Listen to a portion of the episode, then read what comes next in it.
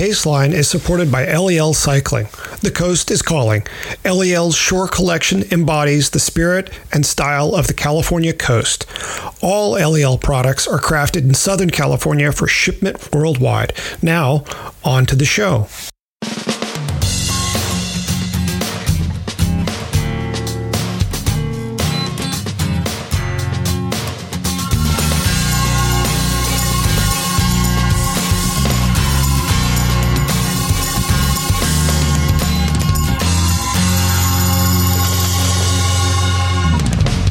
From Red Kite Prayer, this is The Pace Line, the podcast on two wheels. I'm Selene Yeager, and with me is my co-host Patrick Brady.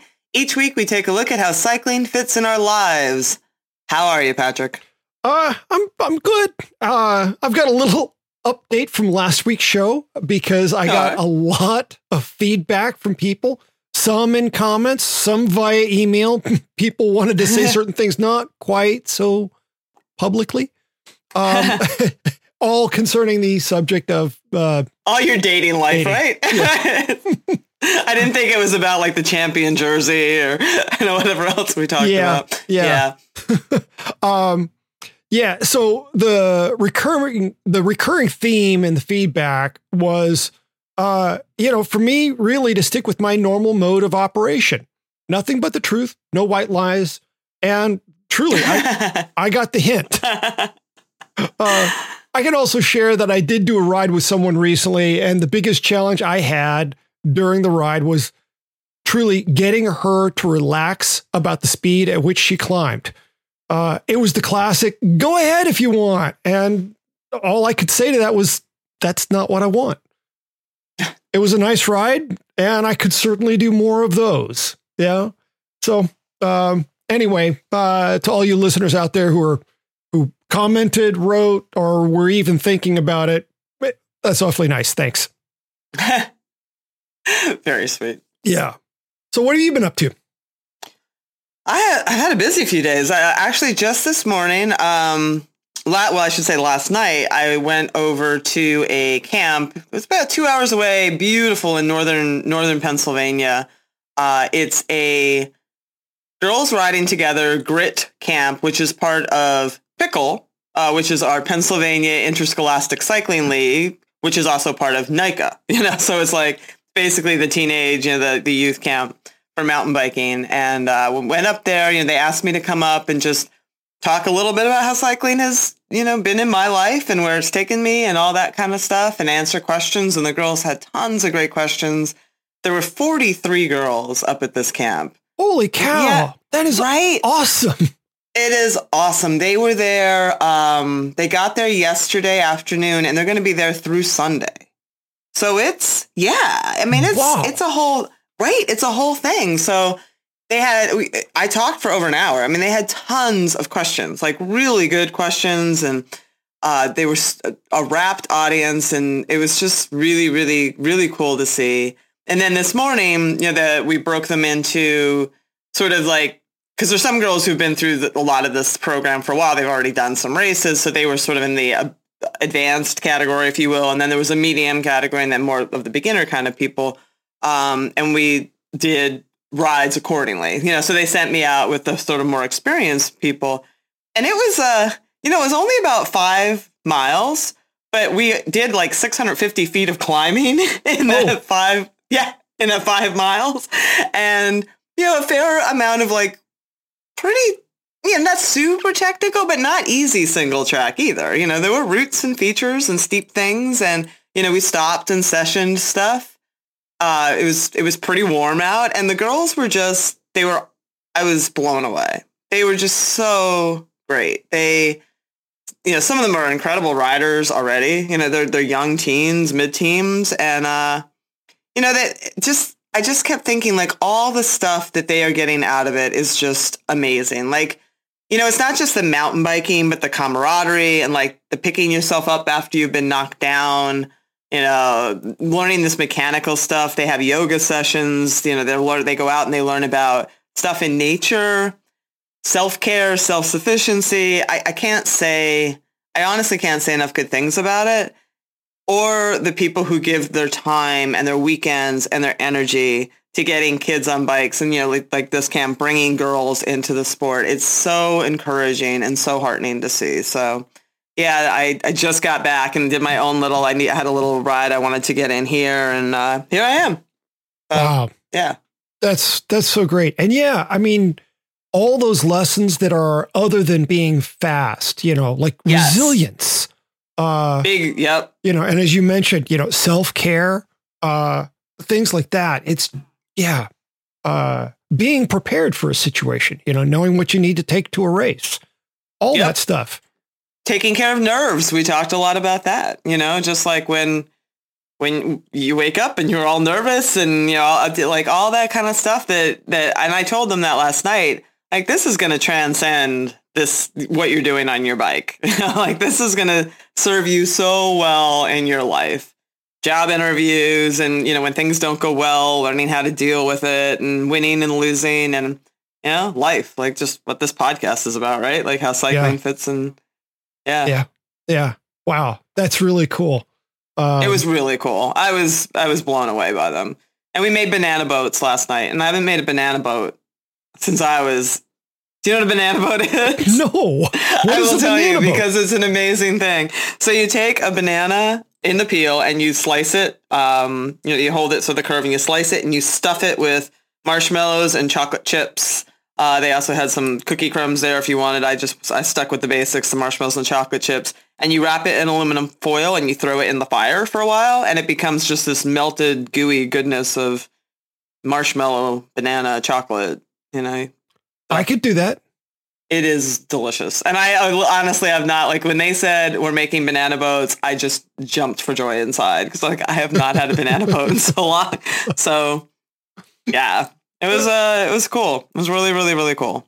Definitely 100% do it again. Excellent. Wow. Yeah. And, you know, I mean, that's, you know, that one event that, you know, it's a window for you into what's going on. And what's so amazing is this is being replicated all around the country. Oh, I know. I know. It's awesome.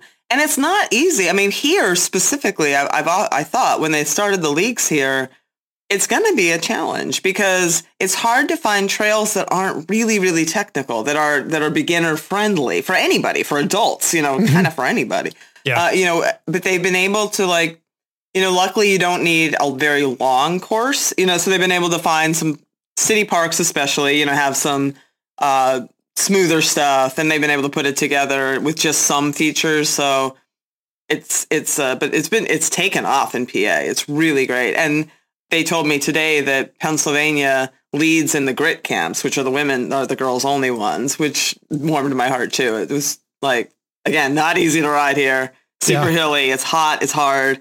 And it was just so cool to see these girls talking about tire pressure and, you know, just the dropper posts and all the, like, it was, you know, playing like mountain bike polo, and that it was cool. You know, that is so great. Put down derbies. Yeah, it was really great. It made me feel good about the world. Yeah. Yeah. I mean, 'cause yeah. you know that, you know, not only are they getting great things out of it, but these are people who are going to go on to be members of the community that we're going to be really psyched to have in the community because of their yeah. perspective. Yeah. Yeah. So excellent. Yeah. All right. Well, what do you got for your poll this week? What do I have? I got another listener question. I do not remember who asked this question, so I'm sorry, whoever you are, but I'm sure you'll recognize yourself.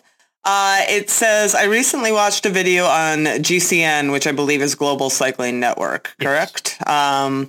About the keto diet and cycling. I don't think it's a diet for me. Love me some carbs, but I'm curious about it. What are your thoughts? Training the body to burn fat for energy instead of carbs. And I want to say right out of the gate that as an endurance athlete who trains that way, you are already training yourself to burn fat. You know, like, so let's be clear. Everybody is a fat burner. We all burn fat and we all burn carbs. But that being said, I understand that there is dietary manipulation you can do. I do it myself, that you can do to train yourself to be a better fat burner above and beyond just your regular endurance training. 100%. And I think that is worthwhile.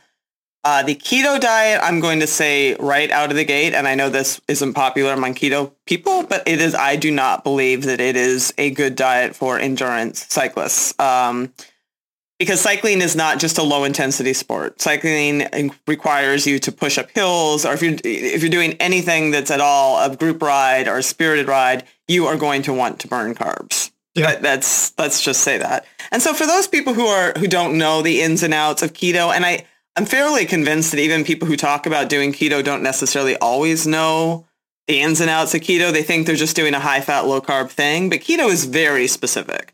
When you're on a keto diet, you severely restrict carbs. We're talking 5 to 10% of your daily intake, which that comes out to 25 to 50 grams a day.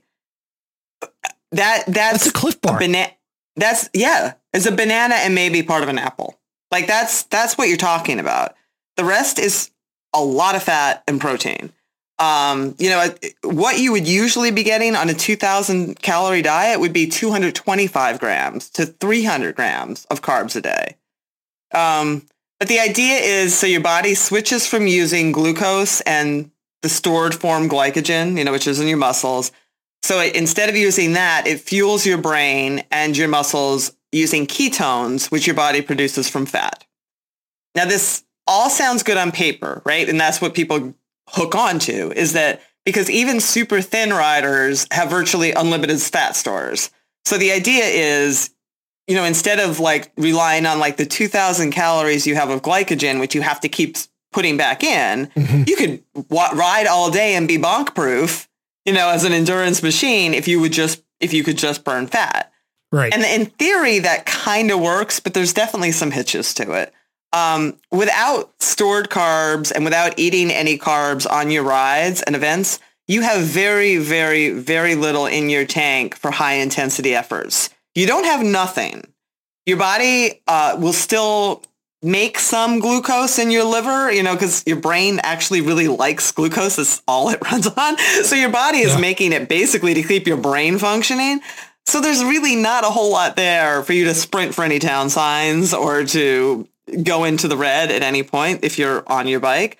And cycling just tends to demand that. It tends to demand that you go over and under your threshold. That's kind of the nature of the sport.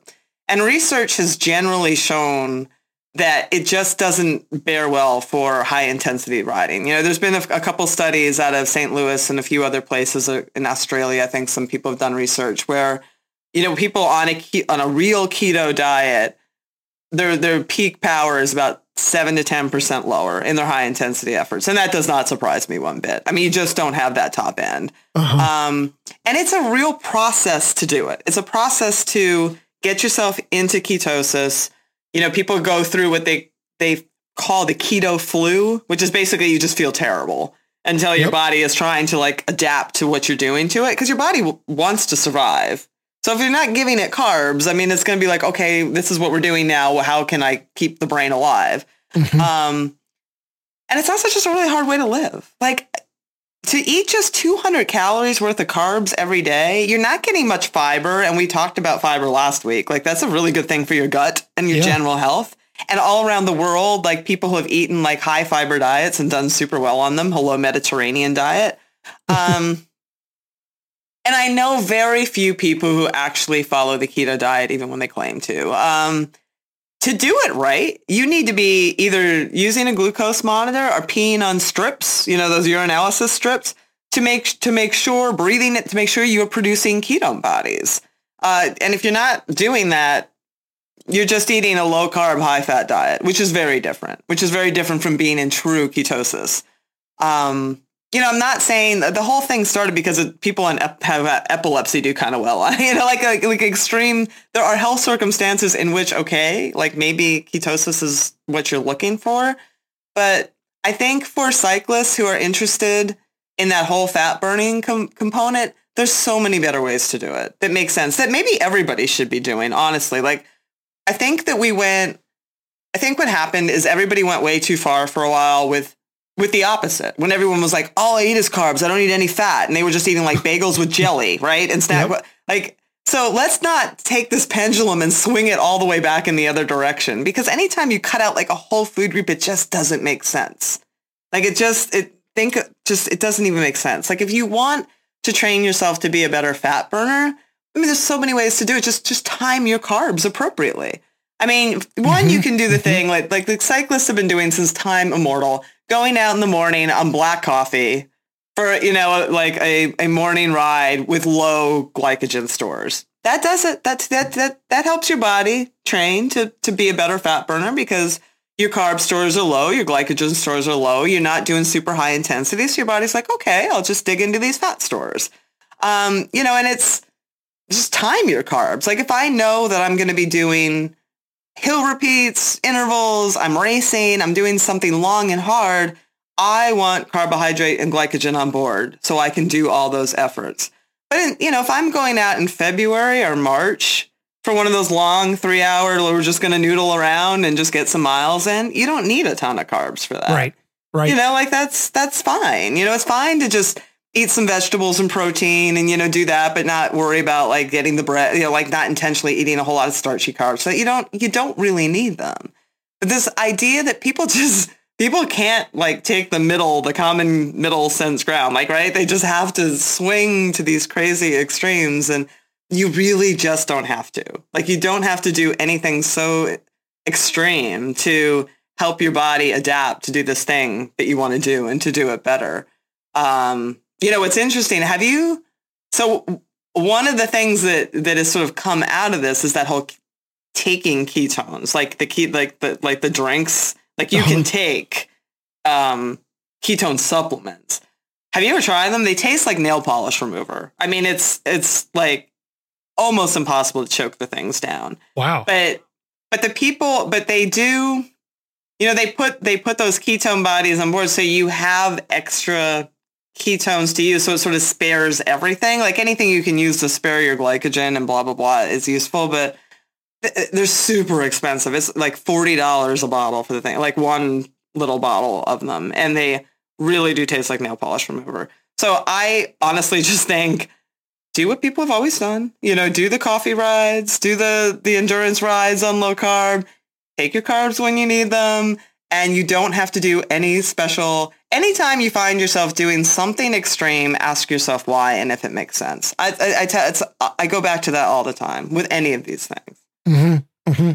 That's the thing I keep coming back to is, you know, every time I run across another extreme example of a diet, you know, anything that's at either shallow end of that bell curve, I'm immediately out because I know evolutionarily we didn't get here doing that.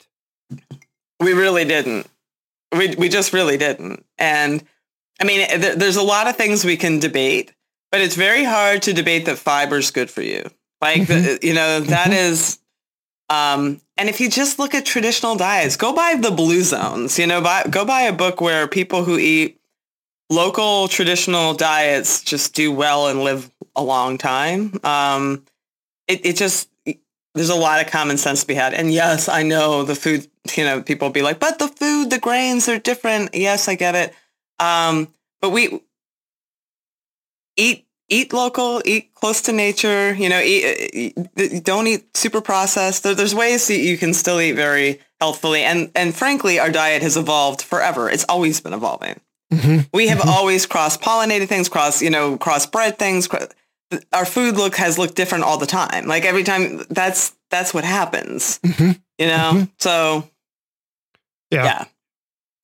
I'm reminded of a study that Alan Lim told me about when I was at that Scratch Masterclass thing, Scratch Camp, where they did a study regarding bread versus rice as a source of carbohydrate. And they studied Swedish women who had grown up eating bread and, you know, had generations of family who'd been eating bread, and then Japanese women who grew up eating rice and had generation upon generation of rice eating.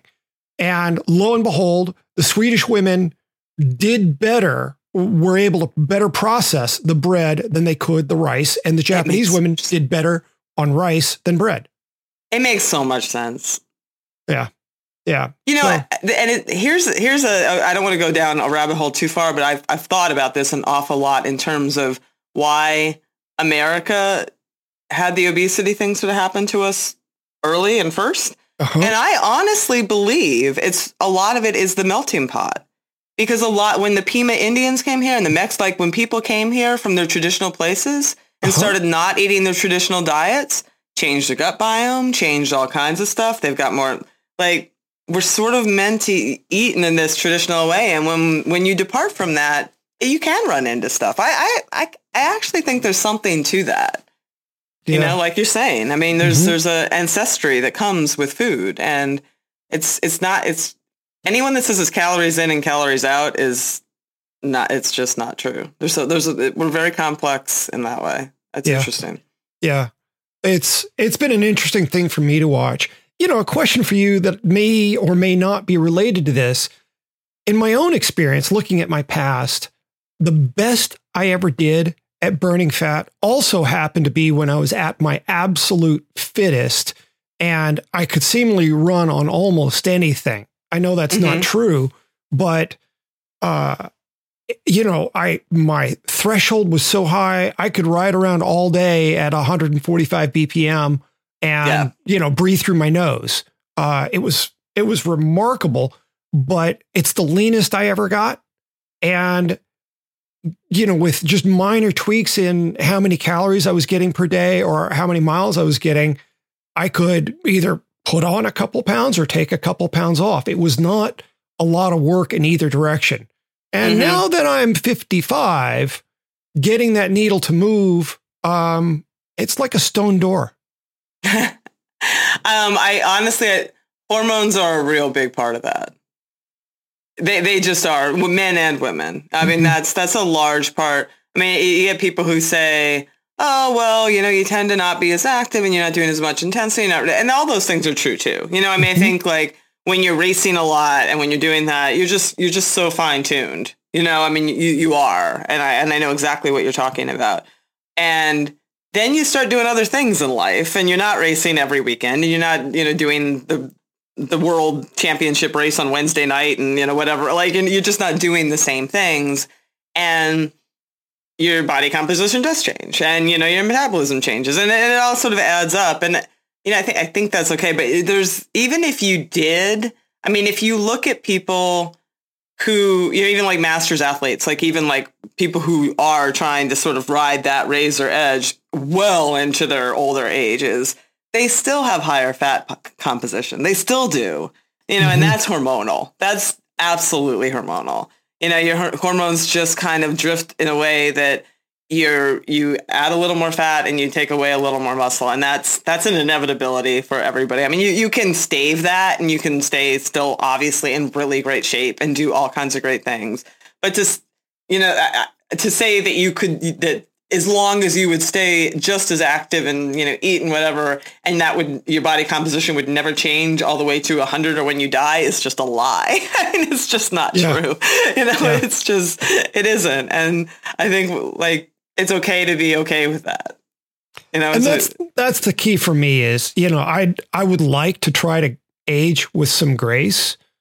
I know we're getting a little far afield here, but I really would. I don't want to be that guy who's trying to be a 30-year-old in a 70-year-old body. That doesn't fit. Well, and I did. It's funny, and I'll just sort of end with that. But yes, and I thought about that a lot. Like I was, you know, I was on this when I did that Oklahoma ride, when I did that Tulsa thing, that Ace challenge. Yep. So there was somebody on it who was 70, which is awesome, right? And this guy rightfully has a lot of pride in everything he's accomplished. You know, he still is a pretty competitive triathlete.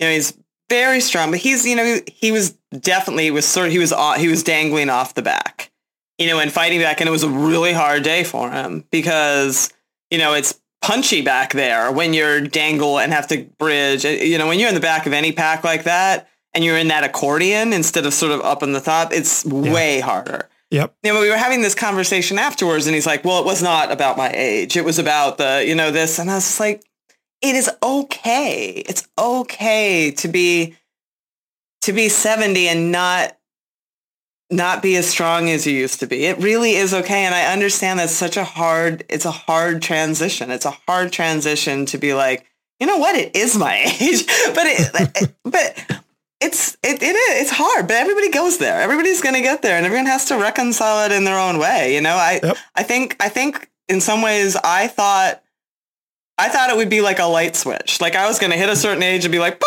I'm not competitive anymore and it's done, you know? And it's almost kind of annoying that it's not like that because I have to sort of, you know, I still like, you have to evaluate.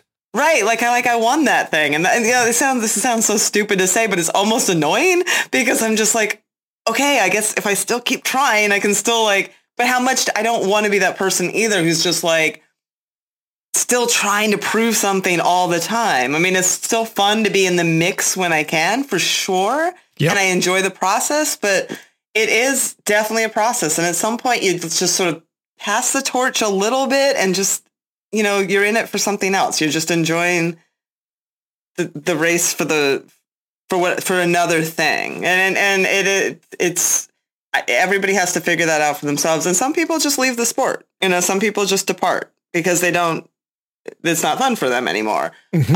And other people figure out another way to have fun with it. Yeah. Yeah. And yeah, that's my goal for myself is, you know, I'd really like to be riding a bike as late into my life as I possibly can. I accept, you know, in a similar sort of way, there will come a point where I recognize that the risks to my health and ultimately my mortality that come from a fall off a bike. Mm-hmm. There will come a point where it's like, you know, it's probably not a good idea to do this anymore. And it'll happen. It'll happen with mountain bikes first and then probably gravel bikes and then road bikes last.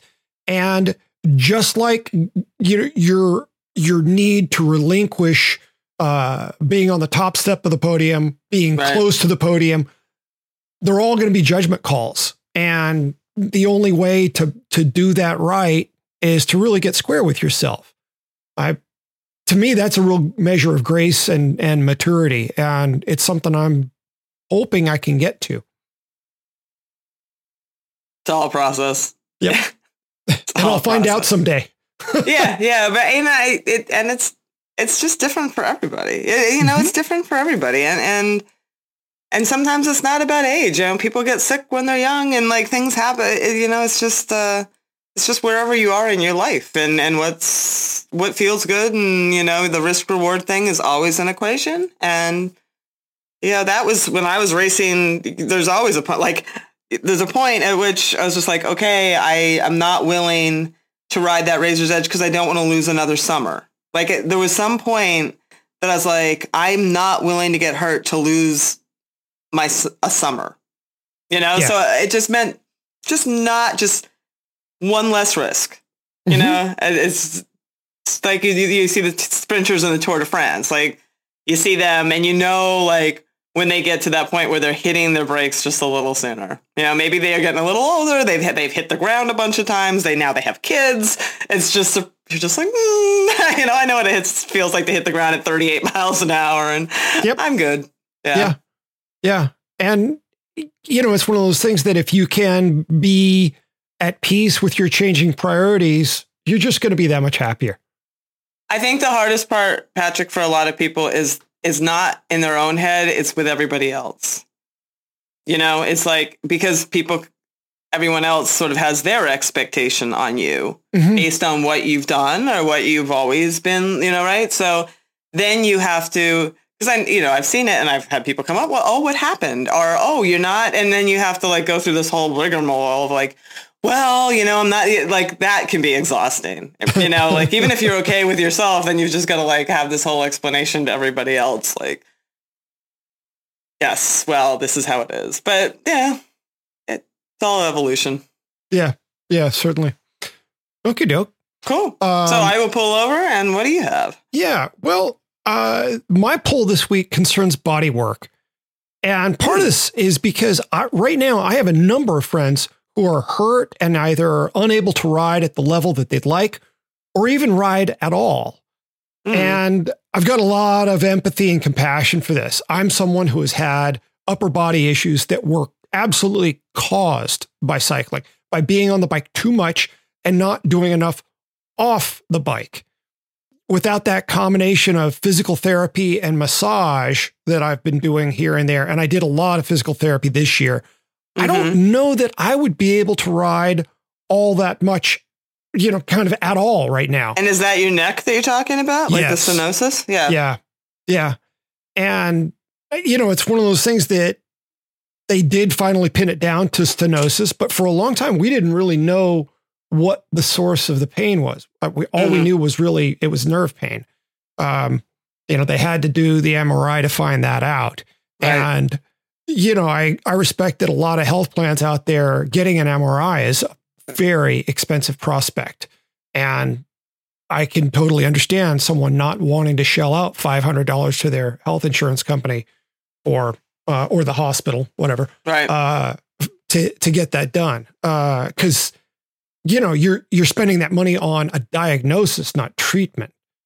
I think people are generally more at peace with spending money on actual treatment. Well, especially if it's nebulous and you're not really sure what you're going to find. Mm-hmm. Yeah. For those who are willing, there's yet another angle to consider, of course, and that's yoga. But finding yoga classes for me, in my case, finding yoga classes that can fit my schedule and my wallet, because around here, yoga is not cheap. It's, you know, truly, it's a harder thing for me to fit in my life than either massage or PT, because with those, I can simply make an appointment that fits my schedule.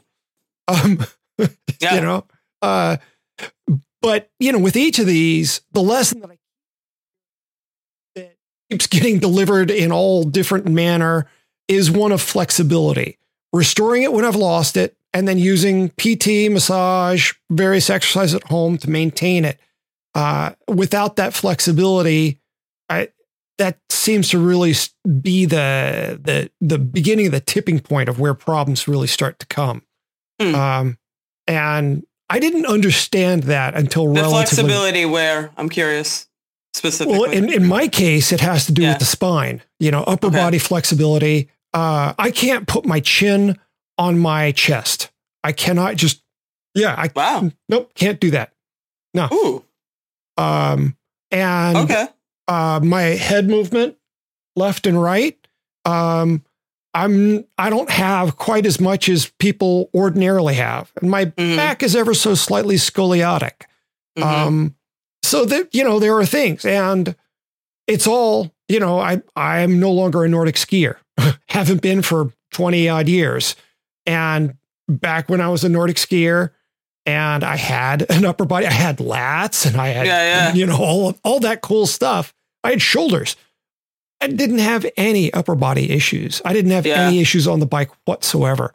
Yep. And once I really super specialized into cycling, it took a while. It took a few years, but not that many years for the first problems to start cropping up. That does not surprise me. And, you know, with time, you know, a problem and time and the second law of thermodynamics, which says things go from bad to worse. Is that the second law? More or less, you know, the arrow of time. So it's been an interesting learning curve for me. And I've got a buddy right now that I'm really doing all I can to get him in to see a massage therapist until, you know, his health insurance is willing to deal with it in some more constructive way, because it's done so much for me. There have been so many times I've been in pain, and a good neuromuscular massage therapist or just deep tissue, it has made such a difference for me. I can walk out, you know, without pain, walk in with pain, leave without the pain. 100%. Yeah.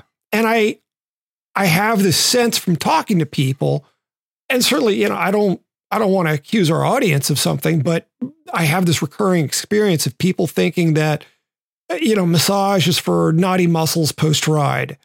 Right. That it's really not going to help that much with other stuff. And so for me, the big message is, no, seriously, if you've got upper body issues or, you know, joint stuff. There are so many different things where it's made such a big difference for me. Yep. And then once I've made that progress, if I can get into a yoga class or 16, you know, that it gives me some momentum to build on. And that's been a big change in my life. And, you know, it's just, it's so nice to be able to go out for a ride now, 2-3 hours and come home with no pain. Yeah. It's just, what a difference. Yeah. And, you know, and truly when I get off the bike with no pain, I'm actually in a different mood. Yeah. Well, yes. Yeah. Your head is in a better place. Yeah. Yeah. So, my question to you is, in a certain sort of way, this was just a lob in your direction. You know, I can make the pitch. You are the person with the real expertise to talk about how these things work together to contribute to a better you. And so, you know, I'm curious about, you know, your experience with how these things fit together, and where some of the bigger opportunities are. Yeah, I mean, it's everything you said. I 100% agree with. It's interesting. I knock on wood, I haven't had a whole lot of aches and pains, you know, over the course of all my athletic stuff. But there was a point where I was training for Ironman and things, you know, volume is super, super high. And I was just getting, and I don't ever have knee pain, but I was getting this strange, like, fleeting knee pain. It would, like, move. It would be medial, then it would be lateral, then it would be, like, all over the place. And I got it checked out by, you know, a knee guy, and he's like, the joint's fine, you know, there's whatever. All these things, and I went to, she's a healer. I have a massage therapist who is, Rose, you are a healer. She everybody goes, you can go in there hobbling, and she figures out where it is. And my knee had nothing to do with it. You know, so it was not my knee at all. It was my left knee that was sort of giving me these shocks, like these strange pains. And it was my right hip. You know, I had tightness in my right glute, and it was just sort of a pinball effect. You know, what, like, one thing pulls it, like, you know, this is attached to this, but one thing would pull on another thing and would pull it. And as soon as we sort of ungunked things, for lack of a better sophisticated term, like, I had stuff stuck together, it went away. Like, so it also just makes you less afraid of your body because you start understanding. So, like, whenever I feel a little niggle somewhere, I can sort of do my own sleuthing too at this point. Mm-hmm. You know, I see her at a regular basis, but I can do sort of my own, like, okay, what's going on? And to marry it to what you're saying about yoga, what I have found is that I'd love to go to yoga more than I do. I don't go as much as I'd like to. However, I do go quite a bit in the sort of the off season when I'm also lifting and stuff. But what's nice, if you can find a way to go to yoga regularly, and I just went yesterday, as a matter of fact, I e-biked to yoga, which was a wonderful thing, is that you can figure out where you're tight, you know, like, from side to side, like, because you do these. You do the, you know, sequences. Yep. And you do them repetitively, and you do each side. So you're hitting everything sort of in the same way, and it feels different from side to side. So yeah. I can see, like, oh, look, that left hip or that right hip or whatever is starting to get a little tight again. Maybe I need to foam roll it, or maybe I need to make an appointment with Rose. You know, if I can't sort of get in there and loosen stuff up myself. But it can go such a long way, like, to your point of keeping you. I find that I am able to do everything better, climb better, all that stuff, because you've just got greater range of motion. I don't usually frame it in terms of flexibility to people, because I think flexibility can be a bit of a mind trap for some people, because some people are just not naturally flexible. Right? Like, everybody thinks of flexibility, like, touching your toes and touching the floor, or doing splits. And some people are just, they've never been flexible. They're not going to be, quote unquote, what they think of as flexible. But having a healthy range of motion is a different thing. And that means that your joints are going through your optimum range of motion without pain, without hitches, without all that kind of stuff. And that is important. Yeah. You know, so that I try to frame it like that to people, because honestly, you can be too flexible. You know, you need a bit of stability and a bit of stiffness. And people who are super lax have more joint problems because they don't have the muscle, you know, their joints are not being supported by their muscles in the same way. And they do kind of blow out their knees and stuff a little more often at that extreme. So it is about that balance of being, having that healthy range of motion. And to your point, when I was having, just weird things, like my forearm was kind of bugging me and my shoulder was sort of bugging me. And I went into this was 2 years ago. And I went into, when I started doing the CrossFit kind of sort of workouts, those more intense gym workouts, I was real nervous. I was just like, I don't know, maybe I'm getting older, you know, that again. I'm like, maybe I can't do this stuff. And I started lifting like that, and that all went away. Like it just using it and getting it stronger to, like you were saying, mm-hmm.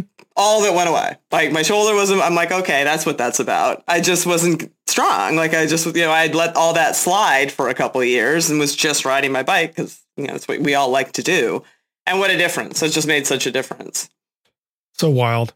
Yeah. Yeah. But it's encouraging to me, you know, it suggests to me that unless you really have a huge problem, it's fixable.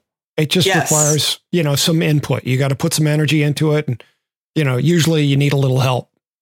And this is the thing. And I find people, I have actually had people verbalize that they feel afraid of their body. They feel, you know, like they have these aches and pains and to them, they think those aches and pains mean they shouldn't move, you know, and that's actually the opposite. Like your body, you're more likely to develop those aches and pains if you don't stay strong and move your body. That's real true. You know, it's just like I know my running friends who I was like trying to explain to people, like my knees are not going to wear out. Like if people who run have less knee replacements than people who are you know, like lots of sedentary people get their knees replaced, you know, mm-hmm. It's not really about that. So, I'm a big fan of body work. I think it can, I've seen it. I've seen it in my own life. I mean, without Rose, you know, she just brought it all together for me and kept me rolling. And, you know, just really, to your point, it showed me like, okay, like if I have something that's hurting, it's probably something that I can address. And it's not that big of a deal. It's good. If it's muscular, if it's tightness, I mean, you can take care of that. Yeah. You know, that's. Yeah. Yep. Yep. Yeah. And it makes you stand taller and feel better too, and be in a better headspace. Like you're saying, your mood, I think when you, like I left yoga, like, wow, I really needed that. I didn't even know how much I needed it. You know, I mean, I just walked out of there. I was like, I'm okay. Like I'm calmer. And a lot of that is just spending that hour just like in that space, you know, just letting yourself come down mm-hmm. and just being in tune with yourself instead of like the million other things that are always going on. Yeah. Yeah. Two interesting observations. One, I was in Target with my boys last week, and this woman was there buying a toy for her nephew, not a parent herself. And so she wanted my 10-year-old's opinion on some of the toys. And there was just this energy to her that felt very scattered, very, I really don't even have the language for it. It's not like she was disturbing or anything, but it's like there was something that was sort of out of sorts with her. Mm-hmm. And I thought of that as you were talking about yoga and whatnot. And when I think about my friends who are regular practitioners of yoga, they are some of the calmest, most centered people I know. Yeah. Yeah.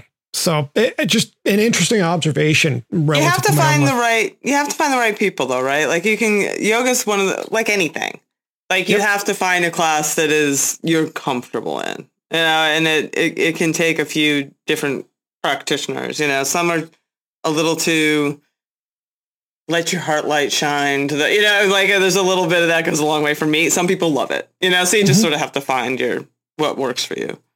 Yeah, absolutely. But it's one of those things where, you know, the search is well worth it.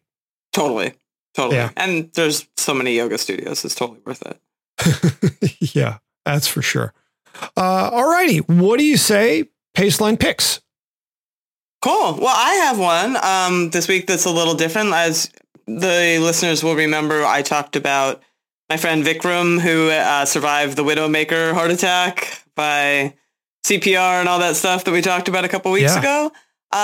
I did a story on him for bicycling, and in the process of that, I learned that the American Red Cross has a first aid app, which is awesome. I downloaded it, and like you open it and the first thing it does, a pop-up button comes up and it's like, is this an emergency? And then if you push that button, it calls 911. Like, wow. But it also just talks you through everything. So if you came across me and, you know, I'm laying there and you open the app, you'd be like, okay, that looks bad. I'm going to call 911. And then it would just like, it would talk you through CPR. It would instruct you what to do next. And it has it for all kinds of stuff. Tornado coming? Oh, tornado. What do I do? Wow. So if there was natural disasters in addition to. Totally. First aid, national, anything that you could figure out, like, this is bad. I need to know what to do now. It's in that app. I highly recommend it. It's free and it just, it's awesome. Wow. You know, yet another reason to love smartphones. Yeah, really crazy. It's and it's, you know, it downloads to your phone, so it's there for you whether there's service or not. You know what I mean? Like, so that's a nice touch. So it's at redcross.org/apps as you can find it, and it's super highly recommended. Wow. That's remarkable. Well, I know what I'll be doing this afternoon. Yeah, I know. I downloaded it right away and I was like, this is great. This is really very useful. And you can just sort of like, I was just thumbing through, just sort of brushing up and educating myself on some stuff. You know, it's just like, oh, okay. Like, yeah. The more you know. Right. Yeah. I could totally see me, you know, I wake up at 3:00 in the morning for some reason. It's too warm. And, you know, I need something to do with myself. I could see me just flipping through there for a while. Yeah, it's pretty cool. I'm like that. Well, this week I nearly made ice my pick. Is it that hot there? Like, for us, it's hot. It's not all time, but you know, we're well into the 90s. I think we hit 100 yesterday. Yeah, that's hot. But I also know that because there's real weather other places and we only have 29% humidity, I am not going to complain. It's uncomfortable for me. And I know there are other people who would be so grateful for this. So I am not going to complain. But that said, you know, going out and mountain biking, you get out into a meadow, you come out of the forest and hit a meadow and, you know, the temperature goes through the roof. I know that feeling.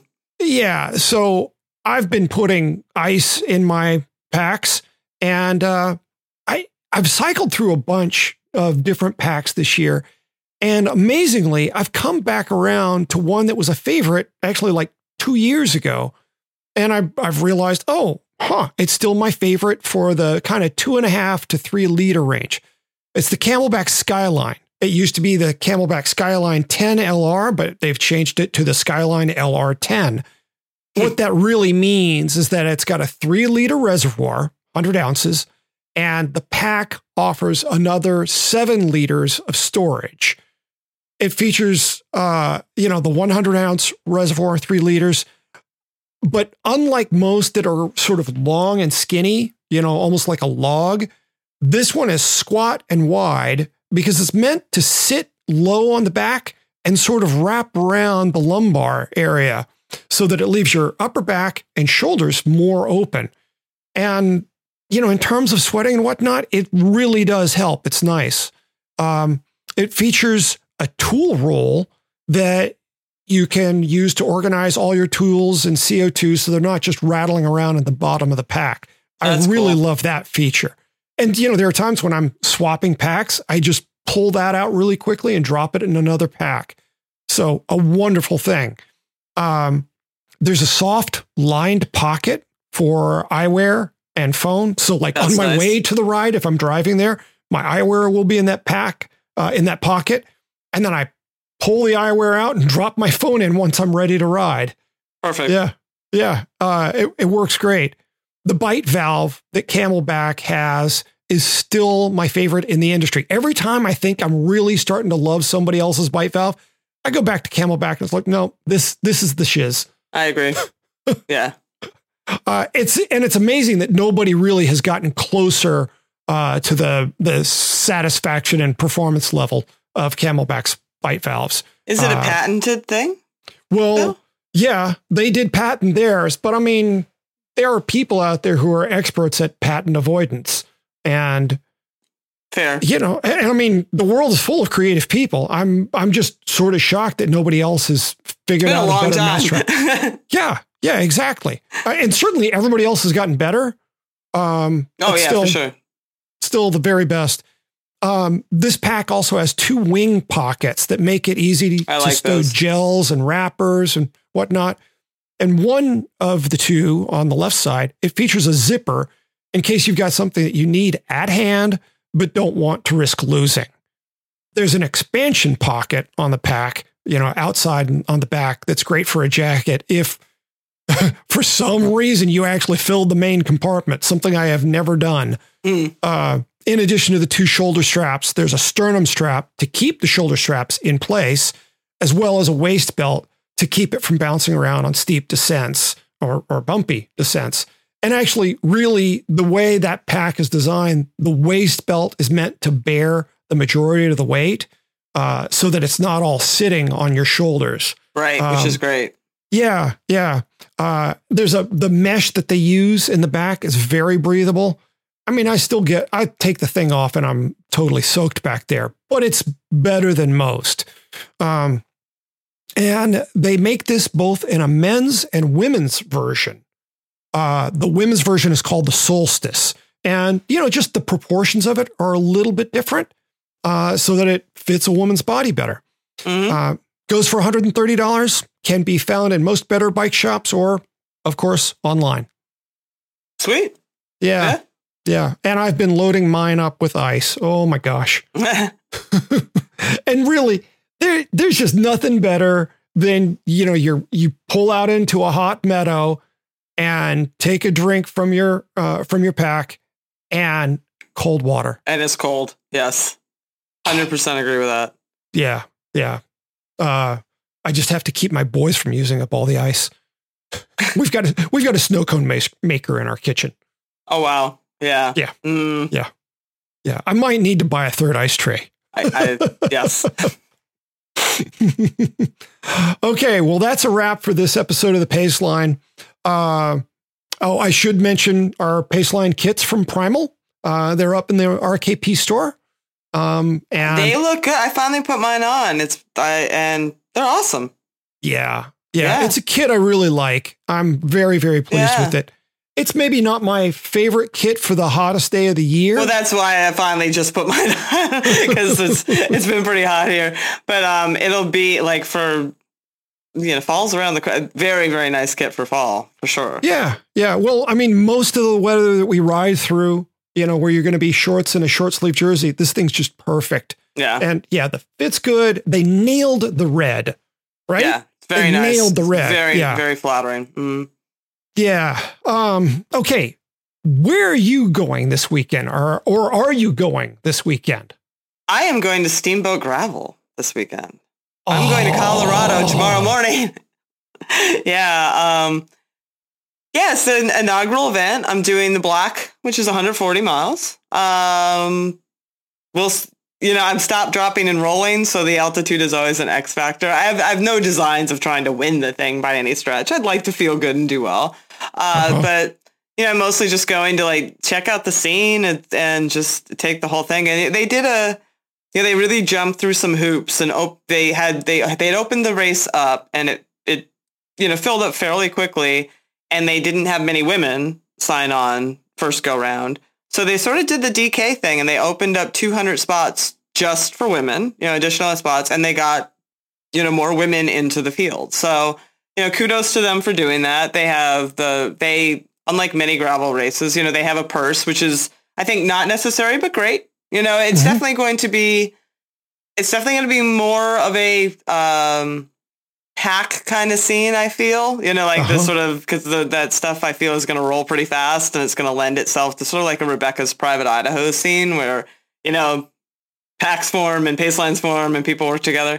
So it'll just be really interesting to see. But the payout is equal for men and women, and they're really doing all they can to have parity, and I just want to go out there and support it and see what it's all about. So the weather looks like it's going to be great, and I'm going to fly out first thing, and the race is Sunday, and see how it goes. Steamboat, that's pretty high. I mean, it's higher than Denver, right? 8,000. It's high. Yeah. It's good luck. It's the point at which altitude is usually okay for me, but 8,000 is definitely where I need to, I need to be smart about it too. You know, cause just the whole, like, not being super dumb and burning a lot of matches that you'll never ever recover from. So yeah, I'm just going to be I'm going to roll into my day. I'm not going to jump off the line like a cannonball, like I've been known to do sometimes. Yeah. Excellent. Oh, I envy you that. I'd heard about the event. I would love to check it out. I'm okay with missing something that's at 8,000 feet. I would really like to do it, but yeah, I've got a small degree of ambivalence. Yeah. Cause I know that I'm, you know, it's like 30% of me when I'm that high. Yeah. Yeah. I'll let you know how it goes. I'm looking forward to it. I'm going to see, I have some friends who live there, so I'm just going to like see some people I haven't seen for a while and just take in the whole thing. You know, just have a, well, and I hear terrific things about Steamboat as a town. Yeah. And it's been many years since I've been there, so I'm looking forward to it. Excellent. Well, hey, everybody, keep those questions coming. You all have been sending some great stuff. If you've got an idea, please drop by RKP and put a suggestion in the comments. Before we go, I'd like to put in a plug for RKP's other podcast, The Pull. The show features artisans talking about their craft in one-on-one interviews. Think Terry Gross for cyclists. We're still in a little bit of a hiatus. I've had a couple people who haven't been able to get together with me on the phone, and we're doing our best. I'm doing my best to line up more guests. So we'll be back with that certainly next week, but maybe also late this week. I'm trying. Okay. We hope you've enjoyed the show. And if you have, please leave us a good review on iTunes or wherever you get your podcasts. It makes us easier for other listeners to find. Until next week, I'm Patrick Brady with Selene Yeager. Thanks for listening to The Paceline.